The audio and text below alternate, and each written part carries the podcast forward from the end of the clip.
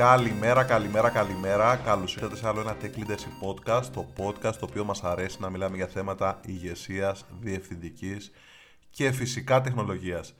Την εβδομάδα αυτή έρχεται το πολύ σημαντικό συνέδριο του Vox Days της Θεσσαλονίκης, στις 24 του μηνός, προφανώς στη Θεσσαλονίκη, και είναι τη μεγάλη μου χαρά όπου θα συμμετάσχουμε ως χελογόρ, θα είμαι και εγώ εκεί. Φυσικά, οπότε είναι μεγάλη χαρά, θα δούμε φίλους και γνωστούς και από τη Βόρεια Ελλάδα και από εκτός Ελλάδος, εξωτερικό φυσικά. Οπότε αν βρεθείτε στο event αυτό, περάστε από το booth της Hello World να γνωριστούμε και να μιλήσουμε για θέματα κοινού ενδιαφέροντος. Συνεχίζουμε λοιπόν τον κύκλο των επεισοδίων όσον αφορά την επιχειρηματικότητα. Την προηγούμενη φορά μιλήσαμε για τις συνεργασίες και τις συνέργειες. Πλέον έχουμε ξεπεράσει τα μισά επεισόδια του κύκλου και το επόμενο θεματάκι το οποίο θα ήθελα να αναπτύξουμε είναι το θέμα των συνεργασιών, αλλά πλέον σε επίπεδο συνεργατών, σε επίπεδο ομάδος, σε επίπεδο στελέχους της ομάδος μας. Ο entrepreneur, όπως έχουμε συζητήσει από την αρχή, μία από τις θεμελιώδεις διαφορές του όσον αφορά τον solopreneur, τον freelancer, είναι ότι έχει μία ομάδα ανθρώπων οι οποίοι δουλεύουν μαζί του, συνεργάζονται προκειμένου να παράγουν μια νέα υπηρεσία, ένα νέο προϊόν και μαζί έτσι να φτιάξουν ένα όραμα, να κάνουν μάλλον το όραμά του πραγματικότητα, να του δώσουν σάρκα και οστά. Αυτή είναι η κυριότερη διαφορά έτσι, του entrepreneur και φυσικά χρηματοδοτεί όλη αυτή την προσπάθεια με ιδία συνήθως έξοδα για τα πρώτα βήματα και ενδεχομένως στην πορεία μπορεί να βρει κάποια χρηματοδότηση ή κάποιον άλλον έτσι, συνεργάτη ο οποίος θα συνδράμει οικονομικά και θα βοηθήσει να μεγαλώσει η ομάδα και να στελεχωθεί με ανθρώπους οι οποίοι θα βοηθήσουν να υλοποιήσουν όλο αυτό το όραμά του.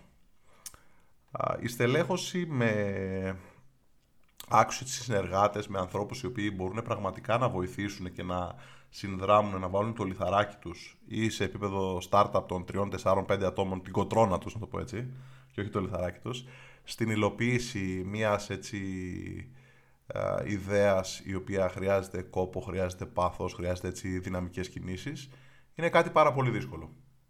Είναι δύσκολο διότι τα πρώτα άτομα, δηλαδή μέχρι την πρώτη δεκάδα, στο πούμε έτσι,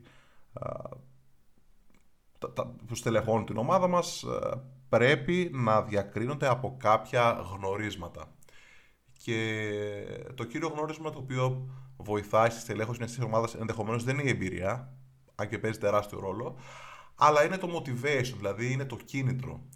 Θέλουμε ανθρώπους οι οποίοι θα μας περιβάλλουν και θα είναι παθιασμένοι για όλο αυτό. Δηλαδή θα ξυπνάνε, θα ξεκινάνε τη μέρα τους και θα θέλουν να έρθουν να δουλέψουν μαζί μας, να μοιράζονται κάποιες κοινές αρχές, κάποια κοινά ιδανικά και όλο αυτό να έχει νόημα για αυτούς.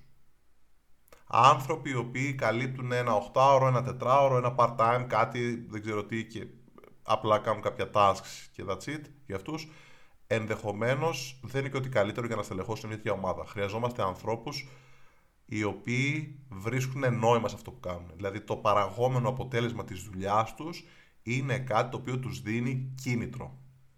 Και αυτό είναι πάρα πολύ σημαντικό για τα πρώτα άτομα τα οποία θα στελεχώσουν την ομάδα ενός entrepreneur, ας πούμε έτσι χοντρικά η πρώτη δεκάδα ατόμων, διότι το εγχείρημα είναι πάρα πολύ δύσκολο, χρειάζεται προσπάθεια, αλλά πάνω απ' όλα δεν είναι ότι χρειάζεται, μην βάζουμε στο μυαλό μας ότι χρειάζεται τις υπερορίες και όλο αυτό το πράγμα να δουλεύουμε Σαββατοκυριακά, χρειάζεται πάρα πολύ πίστη, χρειάζεται θετική σκέψη.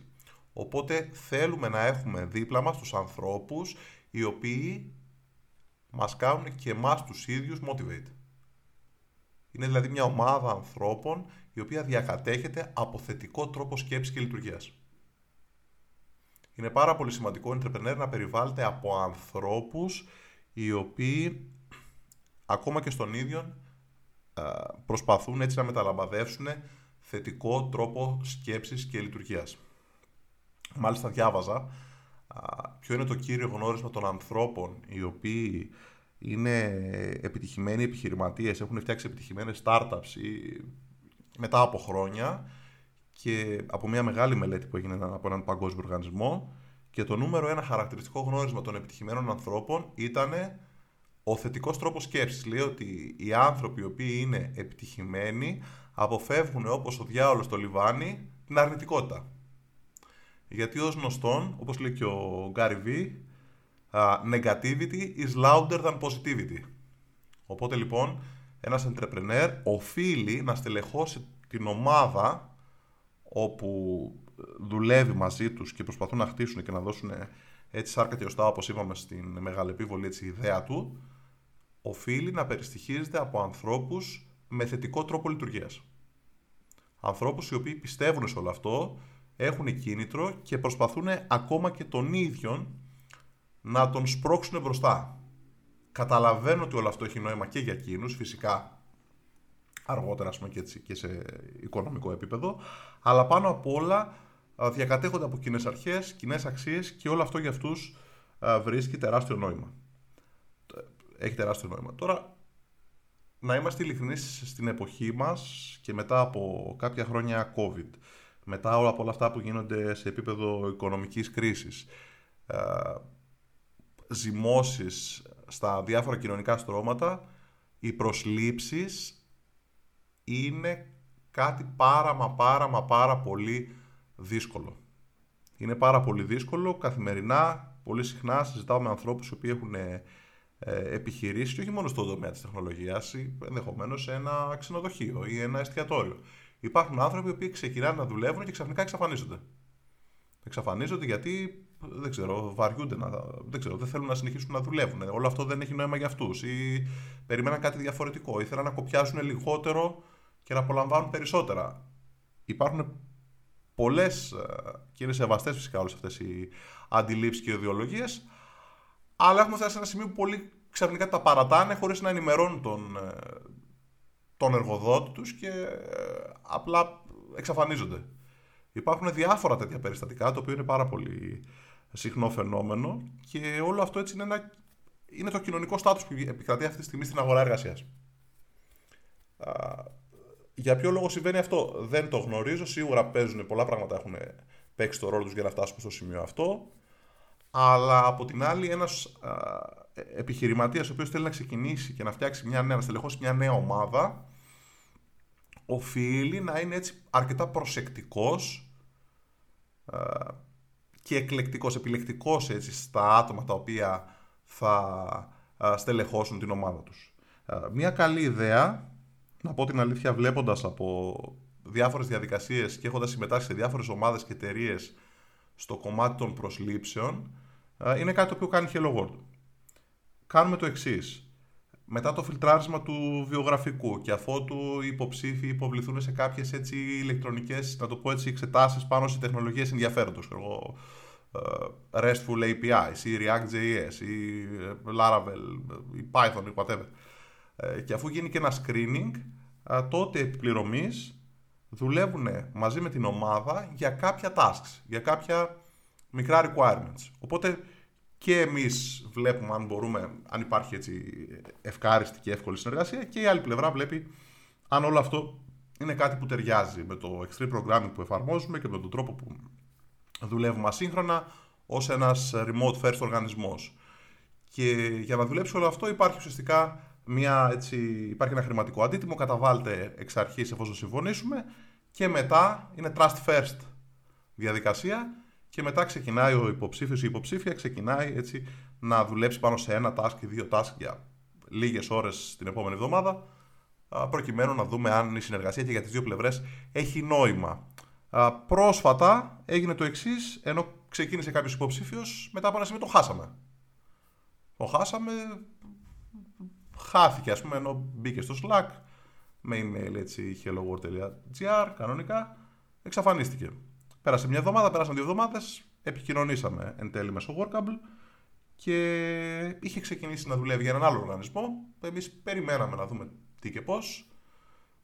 Φυσικά είχε πληρωθεί την πρώτη μέρα που ξεκίνησε όλη αυτή η διαδικασία.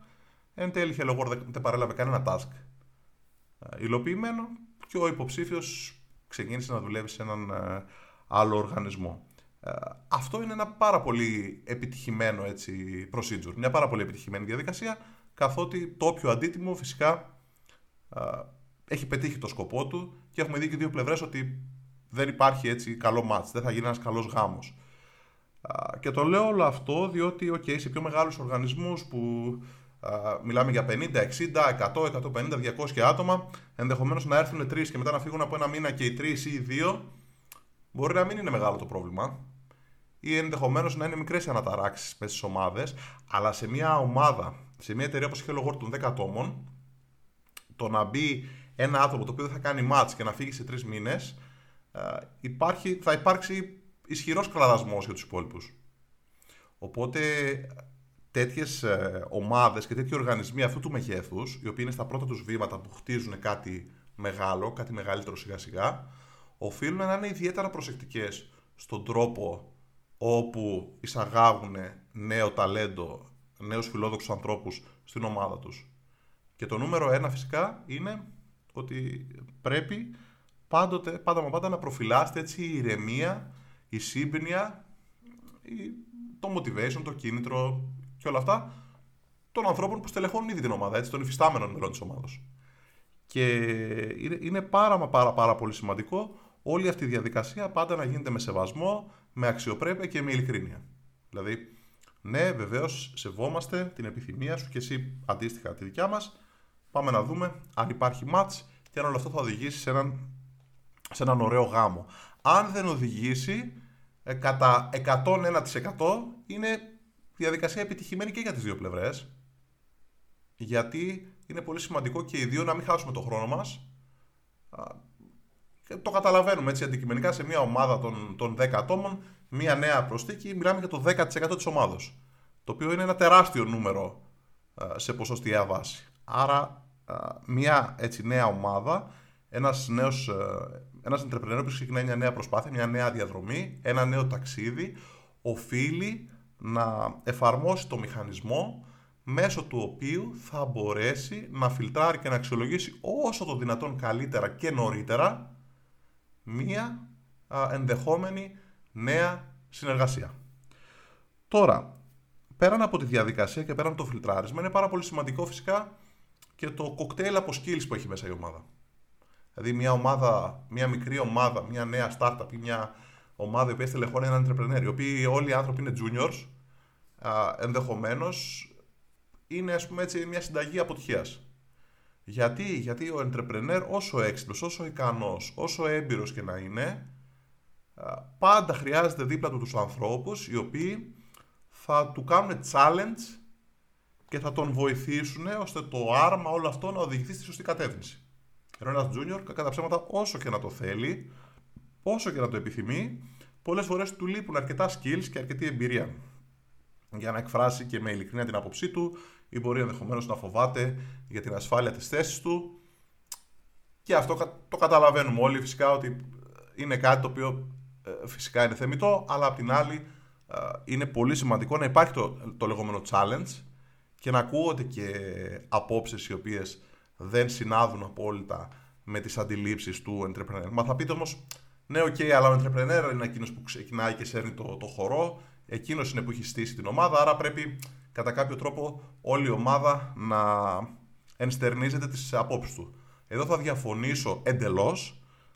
Απ' τη μία είναι σημαντικό να υπάρχει το culture, κάποιες κοινές αρχές, κάποια κοινά πιστεύω. Απ' την άλλη όμως, σε αποφάσεις και είτε τεχνικές αποφάσεις, σε θέμα priorities, πολλές φορές καλό είναι να δίνεται το έναυσμα και να μπορούν οι άνθρωποι της ομάδας να έχουν έτσι τη δυνατότητα να εκφράσουν τις πεποιθήσεις τους, έτσι, τις ιδέες τους, τις αντιλήψεις τους. Αυτό θα βοηθήσει πάρα πολύ τον entrepreneur, να τον βοηθήσει πάρα πολύ προκειμένου και εκείνος να κάνει τον εσωτερικό του έτσι διάλογο πολλές φορές, να σκέφτεται πιο κριτικά, να έρθουν νέες ιδέες στο τραπέζι. Έχουμε πει ότι ο entrepreneur πρέπει να είναι πάντα ένα open άτομο, έτσι, ένα ανοιχτό άτομο σε ιδέες, σε απόψεις, να μην φοβάται, να μην είναι φοβικός σαν ρόλος, να μην είναι φοβικός σαν ρόλος στο να ακούσει νέες ιδέες, ακόμα και αν αντικρούνται με τις προσωπικές του έτσι ιδέες και αποφάσεις. Όλο αυτό είναι καλό Γιατί πάντα, μα πάντα πρέπει να υπάρχει έτσι ένας γόνιμος και ωφέλιμος διάλογος σε κάποια έτσι φυσικά όρια καλούς εννοούμενου διαλόγου, επικοινωνίας, συζήτησης, προκειμένου έτσι η ομάδα να φτάσει σιγά σιγά στην επιτυχία και στην πραγμάτωση των στόχων που έχει θέσει εξ αρχής ο entrepreneur. Κλείνοντας, να πω ότι μία ομάδα όσο μεγαλώνει, κακά τα ψέματα, αρχικά μπορεί να χρειάζονται άνθρωποι οι οποίοι έχουν έτσι πολύ μεγάλο πάθος, θέλουν να συμβάλλουν, να κάνουν κάτι, να δημιουργήσουν, να κάνουν. Σιγά σιγά εμπλουτίζεται αυτή η ομάδα, στελεχώνεται με αρκετούς έμπειρους ανθρώπους. Πάντα πρέπει να υπάρχουν και κάποιοι juniors οι οποίοι και αυτοί με τη σειρά τους, με την νεανικότητά τους, με τη φρεσκάδα τους θα φέρουν μια άλλη έτσι, όθηση στην ομάδα. Μεγαλώνοντας όμως η ομάδα πρέπει να έχουμε υπόψη μας ότι άλλους κατά κάποιο τρόπο background ανθρώπους, προσωπικότητες και τα λοιπά χρειάζεται μια ομάδα των 10 ατόμων και ενδεχομένως άλλου τύπου ιδεολογιών, να το πω εμπειριών και τα λοιπά, μπορεί να χρειάζεται μια ομάδα των 200 ατόμων. Εκεί υπάρχει μια διαφορά, ή των 100 ατόμων ή των 50 ατόμων. Εκεί υπάρχει μια διαφορά και πολλές φορές έχω δει οργανισμούς να δυσκολεύονται να κάνουν αυτή τη μετάβαση. Δηλαδή να δυσκολεύονται από εκεί που είχαν κάποιους ανθρώπους οι οποίοι είχαν 2-3 ρόλους ο καθένας, γιατί μια μικρή ομάδα διαμοιράζονται πολλοί ρόλοι, να δυσκολεύονται να κάνουν αυτό το βήμα, και εκεί είναι πάντα το σημείο στο οποίο πρέπει να μπουν κάποιες διαδικασίες. Πρέπει να μπουν κάποιες διαδικασίες προκειμένου σιγά σιγά να αρχίζουν κάποιοι άνθρωποι να απαλαφρύνονται από κάποια καθήκοντα, να κατανεμηθεί περισσότερο το φορτίο διοίκησης και οργάνωσης ομάδων, ανθρώπων, σε επίπεδο ρόλων, και να μπορέσει έτσι όλο αυτό να αρχίσει να δουλεύει ακόμα πιο αυτόματα, χωρίς την καθημερινή συνδρομή σε όλες τις αποφάσεις και τις εκφάνσεις σε διάφορα πράγματα που μέχρι τότε ο entrepreneur έμπαινε σε meetings, σε αποφάσεις, σε calls, σε συζητήσεις, να αρχίσει σιγά σιγά να δουλεύει όλο αυτό σαν μια καλοκουρδισμένη μηχανή. Εκεί είναι το πάρα πολύ δύσκολο, είναι το κομμάτι στο οποίο μια startup περνάει από τη λεγόμενη έτσι εφηβεία στη φάση ορίμανσης. Και ίσως, μπορεί μια ομάδα να επιτυγχάνει τους σκοπούς της με ανθρώπους οι οποίοι είναι παθιασμένοι και είτε είναι στα 100 άτομα, είτε στα 10 άτομα, είτε στα 110 άτομα, πάντα να φέρνει το HR, το τμήμα προσωπικού, να φέρνει ανθρώπους παθιασμένους οι οποίοι θέλουν να συμμετέχουν σε μια διαδικασία κτλ. Απ' την άλλη όμως, αυτό το οποίο είναι δύσκολο να γίνει η μετάβαση, όσο μεγαλώνει η ομάδα και μεγαλώνει ο οργανισμός, είναι πιο δύσκολο να γίνει μια μετάβαση σε μια δομημένη, περισσότερο και καλοκουρδισμένη μηχανή. Οπότε εκεί συνήθως υπάρχει ένα μεταβατικό στάδιο, πρέπει να μπουν κάποιες δομές, πρέπει να δοθούν κάποιοι ρόλοι, να δημιουργηθούν κάποια ενδιάμεσα layer διοίκηση, engineering managers κ.ο.κ. Και συνήθως αυτό είναι και ένα σημείο καμπής, το οποίο κάποιοι άνθρωποι, από την εμπειρία μου το έχω δει, δεν τους αρέσει είτε να λαμβάνουν ένα ρόλο τέτοιο, είτε να μπουν σε μια πυραμίδα όπου υπάρχουν τέτοιοι ρόλοι και πλέον τα πράγματα μπαίνουν σε μια έτσι διαδικασία όπου υπάρχουν κάποιες δομές, υπάρχουν κάποιες διαδικασίες και κάποια στάνταρτ στον τρόπο που λειτουργεί ο οργανισμός. Φυσικά όλο αυτό είναι αναπόφευκτο, γιατί είναι το σημείο στο οποίο ο entrepreneur ουσιαστικά σταματάει να εμπλέκεται σε όλες τις αποφάσεις και τις καθημερινές έτσι, τα day-to-day operations, και ασχολείται με πιο μεγάλα πράγματα, με την εξωστρέφεια του οργανισμού, σταματάει να ασχολείται με αυτό το κομμάτι και δίνονται έτσι αρμοδιότητες σε άλλους ανθρώπους. Οπότε λοιπόν, ναι, μπορεί αρχικά μια ομάδα των 10 ανθρώπων να μην χρειάζεται να έχει μια πολύ ισχυρή δομή διοίκησης και υπό τον entrepreneur να παίρνονται κάποιες αποφάσεις και οι υπόλοιποι άνθρωποι να είναι έτσι motivated άτομα με κίνητρο που θέλουν να υλοποιήσουν πράγματα, αλλά σιγά σιγά όσο μεγαλώνει ο οργανισμός, καταλαβαίνουμε ότι αρχίζει να είναι αρκετά εμφανής η ανάγκη να έρθουν άνθρωποι οι οποίοι έχουν περισσότερη εμπειρία σε managerial και leadership skills, προκειμένου να βοηθήσουν τον entrepreneur και τον οργανισμό να αποκτήσει κάποιες δομές, κάποια έτσι διακριτά επίπεδα διοίκησης, και να μπορέσει να δουλεύει όλο αυτό σαν μια καλοκουρδισμένη μηχανή, η οποία δεν επαφίεται στο απόλυτο πλέον από τον ίδιο τον entrepreneur. Αυτό είναι πάρα πολύ δύσκολο και είναι μια διαδικασία την οποία πολλοί οργανισμοί καταφέρουν να την περάσουν επιτυχώς και πάρα πολλοί αποτυγχάνουν, γιατί είναι ένα κρίσιμο σημείο που καθορίζει την επιτυχία της ομάδας. Αυτά λοιπόν αυτή την εβδομάδα όσον αφορά το κομμάτι όλο αυτό της τελέχωσης της ομάδος. Μιλάμε για ένα από τα 1, 2, 3 πιο δύσκολα, πιο challenging κομμάτια τα οποία καλείται να ασχοληθεί ο entrepreneur, να λύσει, και είναι το να στελεχώσει την ομάδα του με ανθρώπους ικανούς οι οποίοι τον βοηθάνε να υλοποιήσει τους στόχους του και να σπρώξει έτσι το κάρο, πολλές φορές όπως λέω και εγώ χαριτολογώντας, να σπρώξουν το κάρο όλοι αυτοί μαζί με τον entrepreneur μπροστά. Είναι ένα πάρα πολύ δύσκολο και challenging task, το οποίο απαιτεί κατά ψέματα διαδικασίες και φυσικά είναι πολύ σημαντικό ο entrepreneur να καταλήξει